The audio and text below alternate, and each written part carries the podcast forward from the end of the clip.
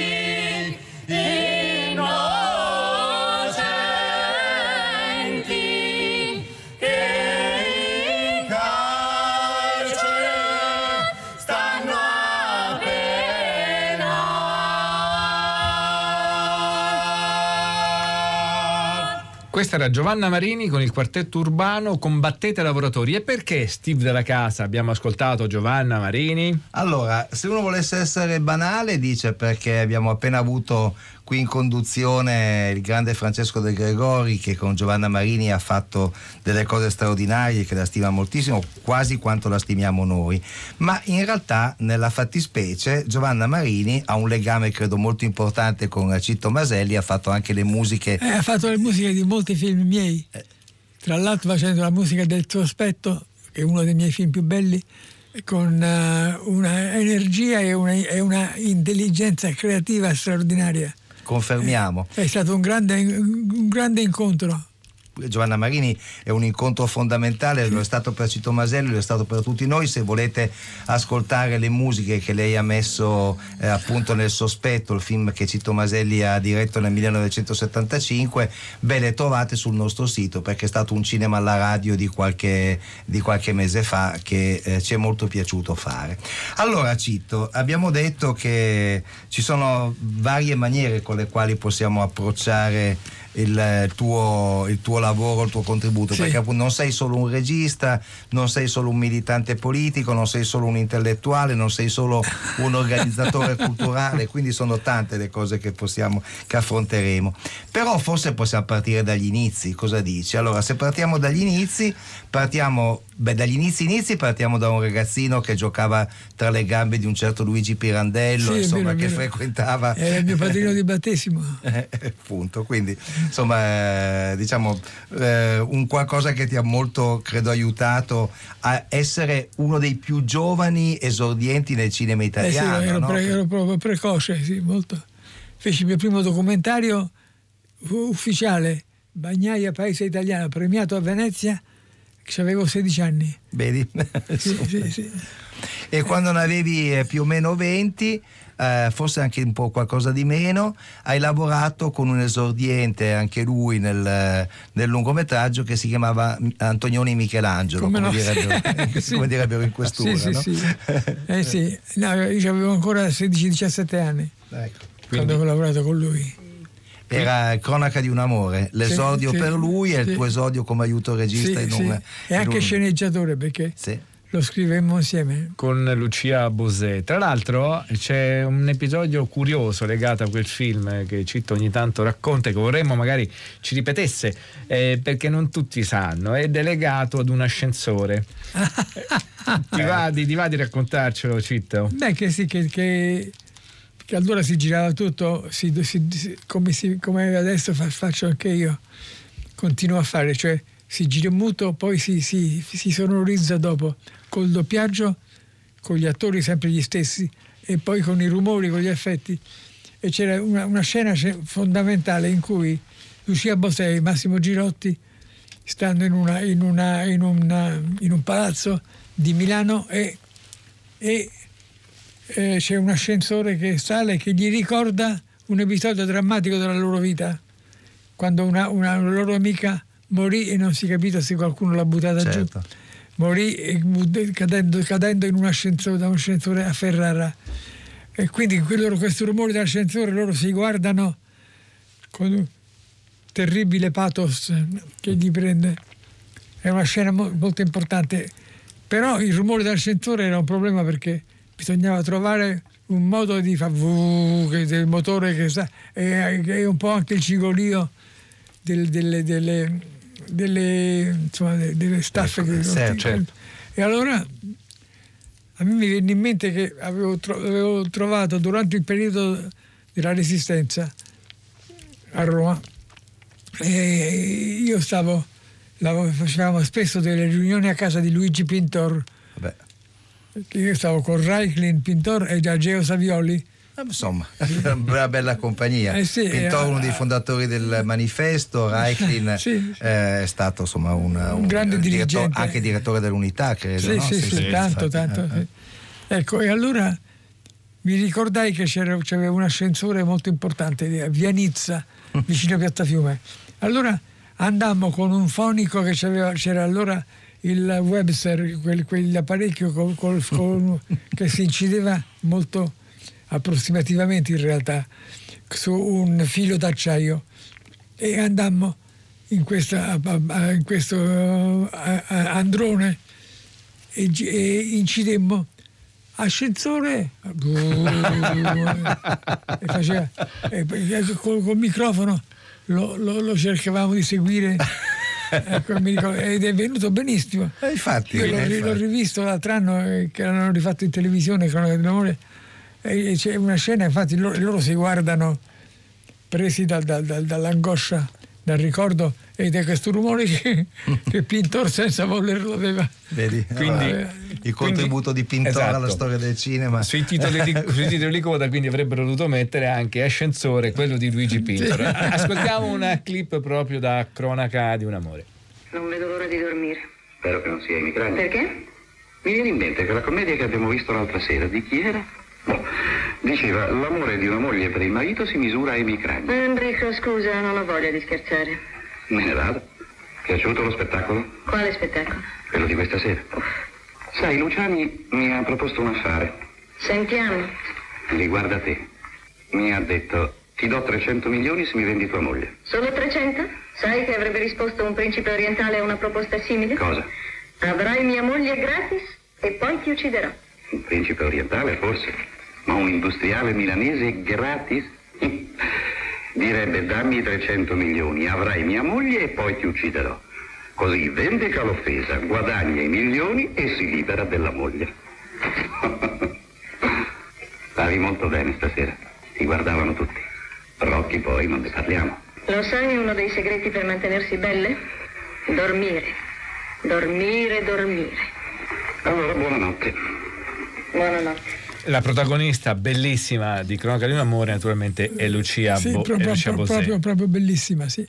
Ehm, c'è un... un la, voce però invece è di Andreina è Pagnani doppiata, sì. ehm, è doppiata da Andreina Pagnani che è una grande attrice di certo. prosa di teatro È, è una delle più grandi doppiatrici anche, però soprattutto Anche è sì. vero, una, un'attrice di prosa. Sì, sì, sì. E in un libro edito da I quaderni del Battello Ebbro, Cinema Studi di Giacomo Martini, c'è una cosa piuttosto interessante che affermi, cito, ovvero che tu fino a che non entrasti in, in contatto con il Cine Attualità di Via Borgogna, che era, Eh. c'era un cinema diretto da, da Carlo Lizzani, sì, e sì, tu sì. non avevi percepito la possibilità che il cinema potesse essere un'arte, perché come diceva prima Steve della Casa, tu in casa tua c'avevi Pirandello, c'avevi tutti i personaggi degli artisti veramente enormi Eh, sì. e quindi il cinema magari era un po', Eh, eh, messo- era un po' sottovalutato, esatto. Era una cosa un po' come un circo equestre, insomma, una cosa.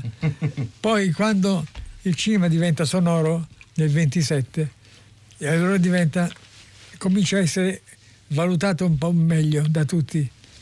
Ecco, e comunque nel- negli anni 30, alla fine degli anni, no, pardon, negli anni 40, Lizzani, che era il, il- il responsabile del Cineguff, che era una, una- una cosa cinematografica de- dell'università, e lui si inventa una piccola saletta a via Borgognona che, che chiamava Cine Attualità, dove, dove proiettava i film della Cineteca del Centro Sperimentale da, da poco aperto. Certo. Il Centro Sperimentale ha tutta una storia perché parte con Alessandro Blasetti, Certo, di cui non si parla mai certo. Sì, ma lo inventa lui. E allora eh, c'erano i film d'avanguardia francese, che, che, eh, Le Ballet Mécanique di Fernand Léger, poi c'era L'Étoile de Mer de Ma- di Marray, poi c'era, aspetta, Un chien andalou di Buñuel. di Buñuel. Ecco, e, e io mi ricordo l'emozione, io ero ragazzino, però ero precocissimo, l'emozione di vedere che si poteva fare dell'arte, cioè de- de- Certo. a prescindere dal, dal commercio e, da- ed anche dal racconto. Erano proprio dei, dei- dei frammenti, c'era anche Antract di René Clair, de- che è del 23, è, è molto, è molto antico. Ecco. Ecco, e mi ricordo quello, quello proprio mi ha, mi ha ist- is- is- Indirizzato. indirizzato, istruito su, su- su che cosa il cinema può essere. E mi è sempre rimasto in testa che il cinema sia un'arte. Cosa non darei per eh, vedere Cito Maselli, un ragazzino che va a vedere Antract di René Clair. Eh, e come scrive una nostra ascoltatrice che si chiama Alma, oggi mi sono sentita parte del mondo migliore, quello che lotta per la giustizia e l'eguaglianza, con Cito Maselli e Giovanna Marini la cultura come vita quotidiana. Eh, insomma, un bel, un bel messaggio bellissimo- e anche Eh. un bel riconoscimento. E, e un'altra ascoltatrice Enrica ricorda molto bene la bravissima Pagnani a teatro. Ascoltiamo un altro, un altro brano. Abbiamo citato prima Il, Il sospetto, sospetto. Eh, Cito Baselli l'ha definito uno dei suoi migliori film, siamo d'accordo.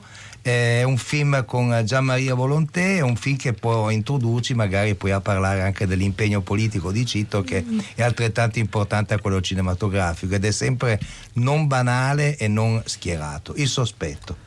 Domani alle 17. Bene, le faccio ritirare io. Va bene. Da quando abbiamo le foto calcolo un giorno e una notte di lavoro per il passaporto.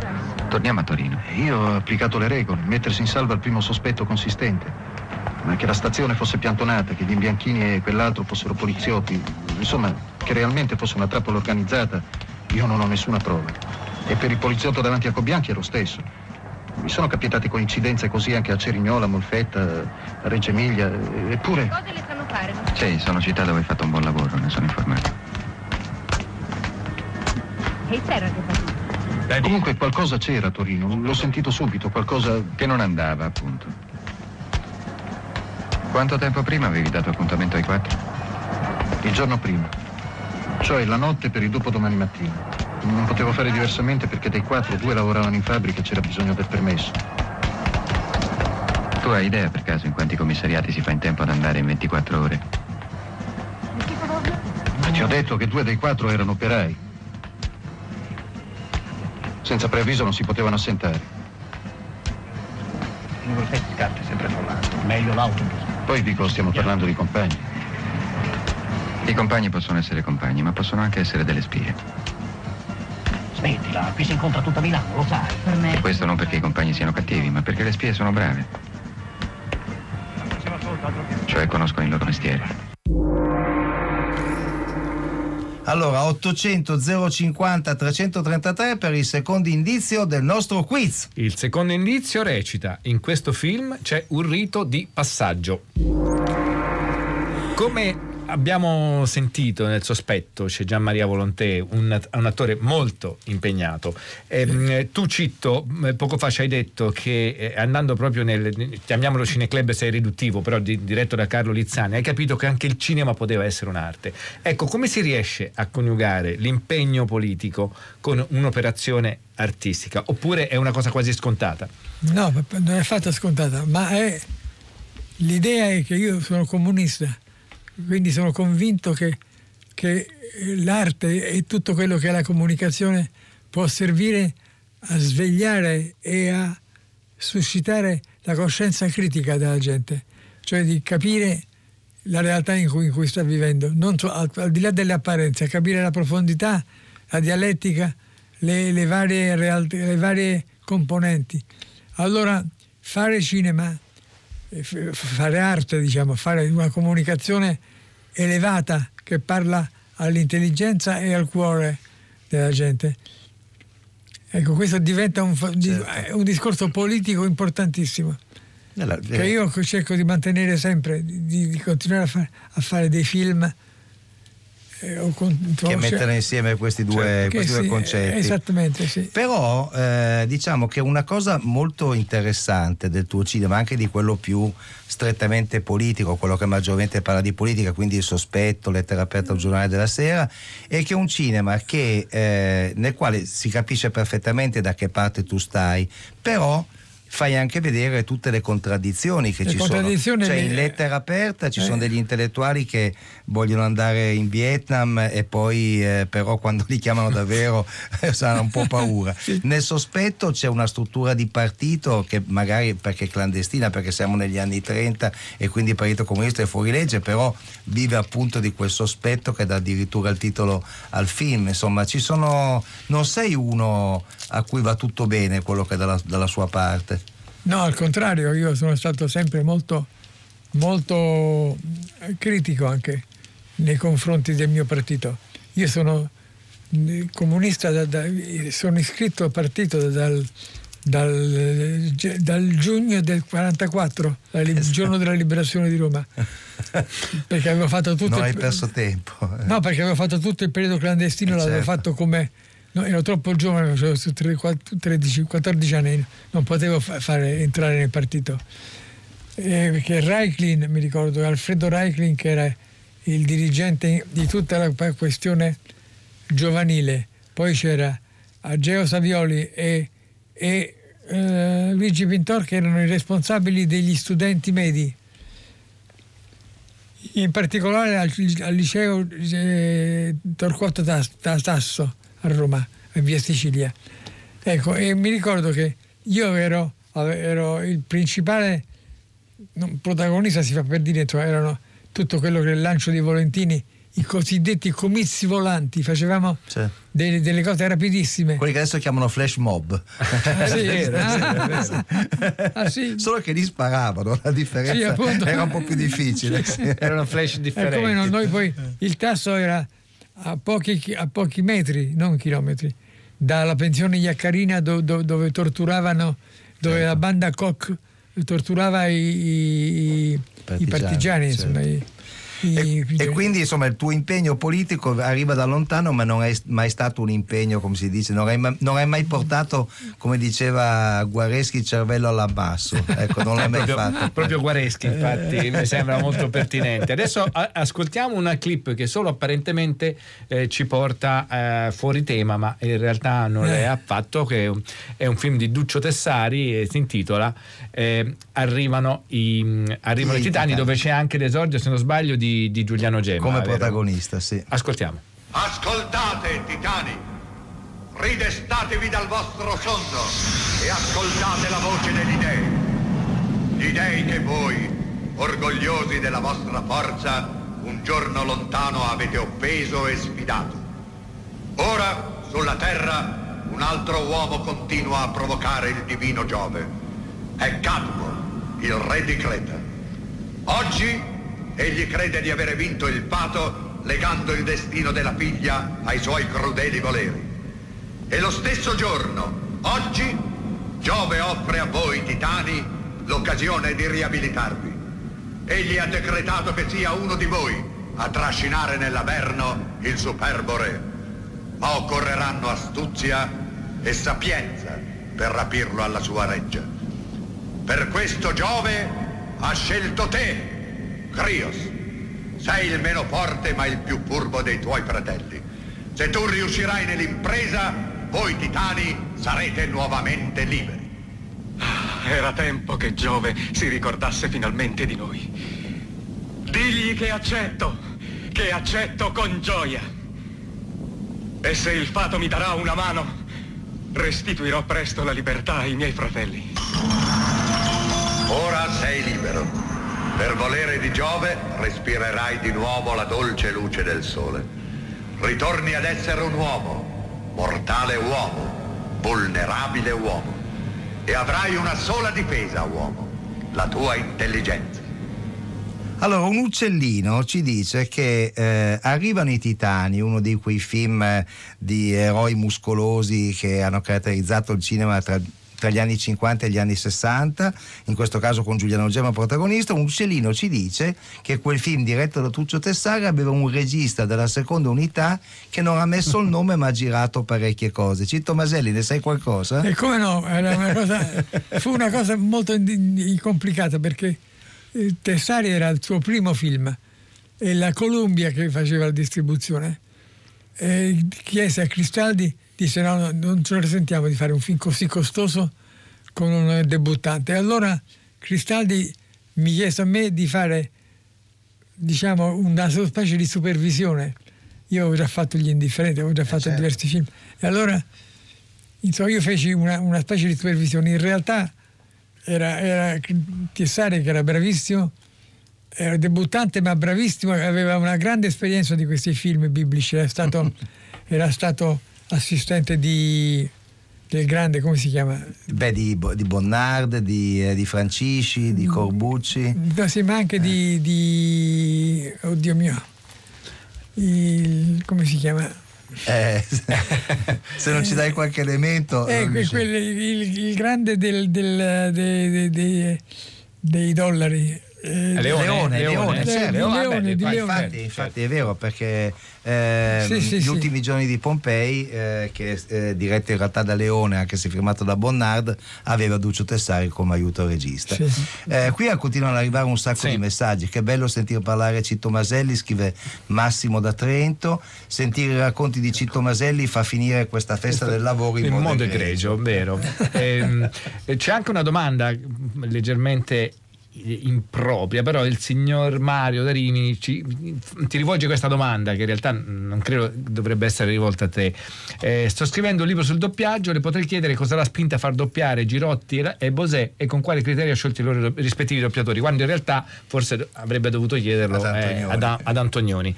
Ehm, eh, Come però- si sceglievano le voci Eh. degli, degli attori? Con i provini Ecco. si facevano. C'era un direttore di doppiaggio che in generale quando il migliore era Franco Rossi e, e si facevano in base alla, alla fascia di Girotti e, alle- a- un anello che, che ripeteva sempre una scena di Girotti con vari attori si facevano le prove. E mi ricordo che il Girotti vinse Giorgio Piazza che era un, un doppiatore bravo molto bravo Quindi era una roba proprio Eh, sì. seria e Sì, sì. molto lavorata. Pensavo fosse più casuale la cosa. Eh, il- Mi interessa molto il, il discorso appunto legato a Rimano i Titani. In realtà è un film che per il quale noi cerchiamo sempre un pretesto per metterlo e oggi perché ci piace molto. era, ma- era carino molto, molto. Esatto, ma eh, dimostra anche che tu, pur essendo un autore con la A maiuscola, Eh. hai fatto anche prodotti che in realtà Beh, ma questo non era- sono autorali e questo Ah. però va a tuo merito, secondo Sì, me. ma attenzione, questo, questo Titani fu un mio appoggio a Tessari per farlo debuttare, non era una mia scelta, diciamo. Fu una cosa che Cristalli Certo. mi chiese per aiutare Fra- Duccio. Duccio Tessari era un uomo meraviglioso, intelligente, eh, miliardario di origine, perché Tessari era un- il padre era un grande, un grande industriale di Genova. Eh, era il vero titano, quindi lui. Sì, sì. Il titano era lui. Poi, poi il, il padre morì, eh, suicida. E si suicidò, non si sa perché, perché stava, rischiava il fallimento. Non Ah, so. quindi allora e Tessari lui ha rimase da un giorno all'altro. Lui partì, da, da- lui aveva comprato un attico a Piazza di Spagna, era- tanti soldi aveva, Mm. e divent- di- diventò poverissimo perché di un tratto non ebbe più niente. e mi raccontava che la mamma la- gli aveva telefonato dicendo non mi toglierai mica anche il maggiordomo Hai capito, si cade sempre in piedi. Allora, Sì, sì. ascoltiamo ancora il terzo indizio del nostro quiz, vi ridico il numero di telefono che è 800 050 333. Allora, riassumiamo tutti gli indizi. Partiamo dal primo. In questo film si uccide un cane. Secondo indizio, in questo film c'è un rito di passaggio. Il terzo indizio, in questo film gli amici ti voltano le spalle. E il quarto indizio, che era già da un po' su Facebook, dice che in questo film si cerca un seminterrato che non c'è.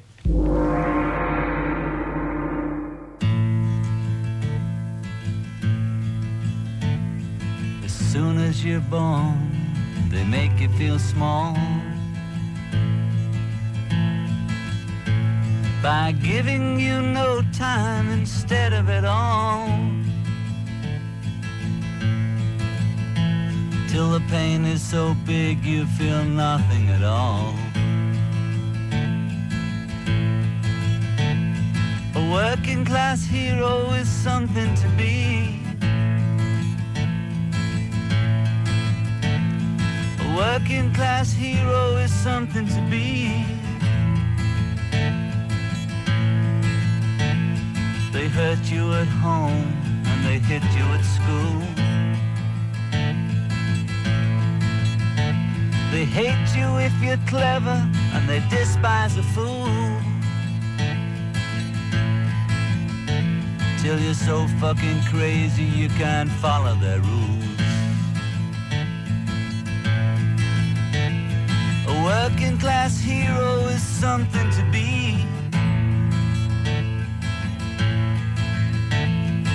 Working class hero is something to be.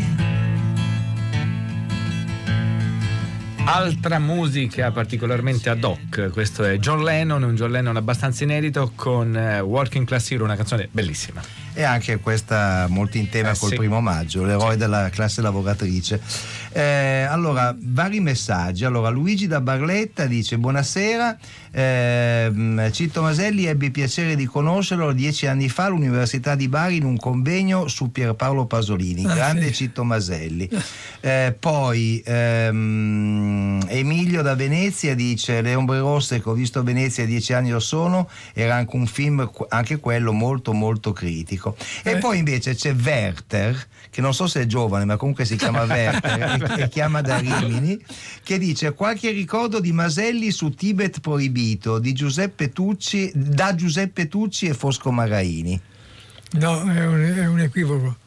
Io di Tibet Proibito non c'entro niente, ho, Ah. fatto, ho fatto solo il montaggio. Ah, ok, ok. No. non No- non hai qualche ricordo di quel film? Qualche. Boh, A dimostrazione della tua versatilità comunque. No, Quella- no, era per, per- per- per campare io, io facevo, facevo molto il, il montaggio, io sono un bravo montatore, facevo il montaggio dei, dei documentari, che allora c'era una legge che, che favoriva la produzione di brevi documentari di 10 minuti che si abbinavano a un film. Certo.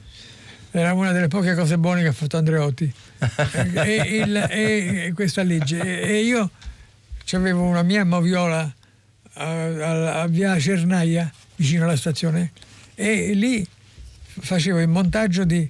venivano Florestano Vancini arrivò da Ferrara, arrivavano dei giovani e Piero Mele, che era una- un aristocratico ricco ma, ma un, po', un po' così, vo- qualche, qualche L'hai detto, l'hai, ormai l'hai detto. Bizzarro, bizzarro. Bizzarro, ecco. ecco. Ecco, e allora Piero Mele arrivò con materiale di- di- che aveva girato nel Tibet e, e non sapeva che farne. Io lo, glielo montai in fretta e furia in, un- in due giorni e poi facemmo, insomma, poi e c'è, c'è, c'è- c'è nei titoli c'è il montaggio di Francesco Maselli. E quindi. Poi invece ho visto, ho visto su, su l'archivio del Luce che insieme ai miei documentari veri, quelli, i, i- più belli che ho fatto, quelli bianco e nero, negli anni 60, 50, bambini, ombrellai, eh, Bambini è stupendo. sì, fantastico. zona pericolosa e fiorai e tut- tutti i mestieri, tutti i mestieri poveri della città.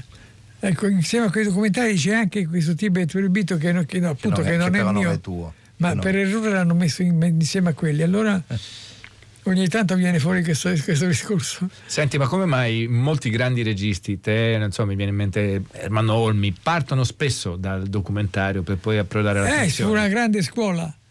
Ripeto, fu, una- fu l'unica cosa bella che fece Andreotti perché glielo suggerì Nicola De Pirro che era il suo eh, il direttore de- del cinema. Andreotti era dello spettacolo in genere. E gli suggerì di fare questo- questa legge che, che per cui un documentario, il documentario veniva abbinato a un film e, e pigliava il 3% del, degli incassi del film, quindi era una cosa, Eh, era certo, un sì, affare. Interessante. Eh, e si E costituirono. questa è una specie di scuola eh, che È diventata una grande scuola di Norisi, è cominciato lì. e Sì, anche Antonioni. Anche Antonioni Guido fece Antonioni, Antonioni sì, fa, sì, sì. Fa Gente del Po e, e Benedettezza Urbana, che era quello sugli spazzini, bellissimo. È un motivo anche pratico, quindi, essenzialmente Eh sì. questo. vero? Per campare facevamo i Eh, documentari. certo. Senti, il nostro ascoltatore che cita Le Ombre Rosse, Le Ombre Rosse l'hai eh, girato mm, non tanto tempo fa, è andato a Venezia ed è un film anche quello che racconta la crisi della sinistra oggi, no? Assolutamente, sì, Eh, sì. È un film che so che hai fortemente voluto questo, no? Sì, sì, è vero, è vero, è vero. Volevi proprio farlo. Potresti farne una serie, Citto. Diciamo che è stato purtroppo un film profetico, diciamolo abbastanza chiaramente. È un film che si può recuperare. Noi, in attesa che lo recuperiate, eh, vi facciamo sentire un brano dalle ombre rosse di Cito Maselli. Mi hai fatto prendere uno spavento. Ho solo bevuto. Sentivo le vostre voci. C'era Siniscalchi al telegiornale. Parlava di noi, vero? È stata Rossana, non sai che brava, è andata diretta da lui. Gli ha chiesto cosa ne pensasse di noi. Ah, è riuscita a farlo mettere al telegiornale, a tele. a Teleroma Nord. Ah, Ai tempi nostri l'avremmo fatta diventare, eh? Chissà cosa credevamo di fare. Costruire. Ma questo l'abbiamo fatto, però. L'abbiamo fatto noi questo.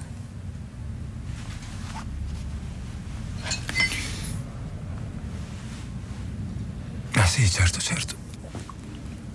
Smettila. Tu con queste ti ci ammazzi uguale.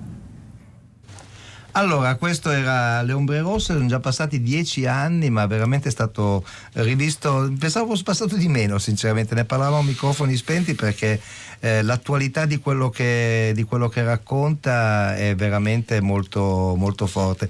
Non ti sarai fatto molti amici con quel film, Cito Maselli? No, questa sensazione? Hai fatto incazzare tutti.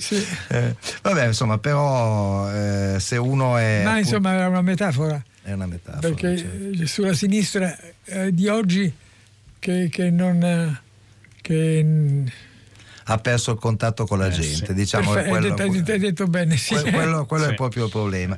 Una delle creature che ha accompagnato eh, Cito Maselli eh, per tanti anni è l'associazione degli autori cinematografici. È stato un, il terreno in cui hai fatto mm, buona Tante, parte tante delle tue battaglie, battaglie importanti. battaglie importanti. Adesso il presidente è Francesco Martinotti, noi l'abbiamo chiamato perché ti desse un, un saluto, credo più affettuoso che ufficiale, vero Francesco? Ciao Eccoci, sì, oh, che bello sentire Citto. Ciao, ciao, ciao Francesco, ciao. Ciao, ciao, con i suoi racconti. Tra l'altro io mh, partecipai alle riprese del suo ultimo film, eh, cioè il, il- il più recente, e, e feci una- un documentario eh, dove appunto andai a cercare tutti questi segreti, queste sue eh, doti pazzesche di regia e, di, e di- anche di... di, ehm, Sì, mi ricordo vagamente, ma mi ricordo, sì. sì, eh, grande capacità di, di- di lavorare sugli attori in una maniera che, che- che era straordinaria e soprattutto mi affascinava e mi, Sì, mi è, sta- una è stata la mia, una delle mie caratteristiche, il lavoro con gli attori. Sì. Sì, impressionante, impressionante come tu riesci ad un attore a fargli uscire qualsiasi cosa, non mai visto una, una capacità che, che ti arriva veramente dalla- dalle radici del cinema italiano. E questo è un riconoscimento importante da- che viene appunto, credo, a nome tuo, ma anche a nome dell'Associazione degli Autori Cinematografici, l'ANAC, insomma, che ha visto Citto Sono stato- animarla a lungo. Sono stato no? presidente ma a lungo, molti, molti anni. Va bene, Infatti, tutto quello che ho, che ho imparato eh, sulle politiche del cinema l'ho imparato da Citto E questo, e questo è importante. gli stavo accanto e, e copiavo, ascoltavo, ascoltavo e soprattutto Orecchiavi. eh, soprattutto sì, il modello francese che per lui è sempre stato principale ed è- ha- lui ha, ha- si è battuto sempre per cercare di trasformare, di trasferire il modello francese anche in Italia. Ebbene, e questa è la battaglia, sappiamo che l'ANAC Sì. sta portando avanti. Grazie Francesco, a presto. Grazie Francesco, grazie. Ma l'ANAC ha fatto anche la riforma della RAI, è Eh, stata certo. la riforma della RAI de- de- degli anni, degli anni sessa- 70, è stata una delle grandi cose e delle grandi battaglie. La riforma della Biennale di Venezia, la riforma della RAI, la riforma degli enti cinematografici di Stato, Cinecittà e, e la creazione dell'Ital Noleggio, che era un- una distribuzione di- statale. Era una rete di sale, sarebbe sta- come sarebbe stata importante oggi. Eh, insomma. cerca- pensa un po', pensa un po'. Senti, Fu- fu- qui arrivano vari messaggi, tantissimi. Allora, eh, uno di un cineasta, tra l'altro di Fulvio Vezzel, dice: eh, Ricordiamoci anche dei documentari come Un mondo diverso e possibile sul G8. Eh, anche in, quel, in, quel, in, in- in quei documentari tu hai avuto un ruolo. Beh, io ero un ruolo ero il coordinatore. Eh, appunto. Ho fatto molti, molti documentari dopo, il- dopo il- dopo il- la caduta del- della la- l'assurda scomparsa del Partito Comunista.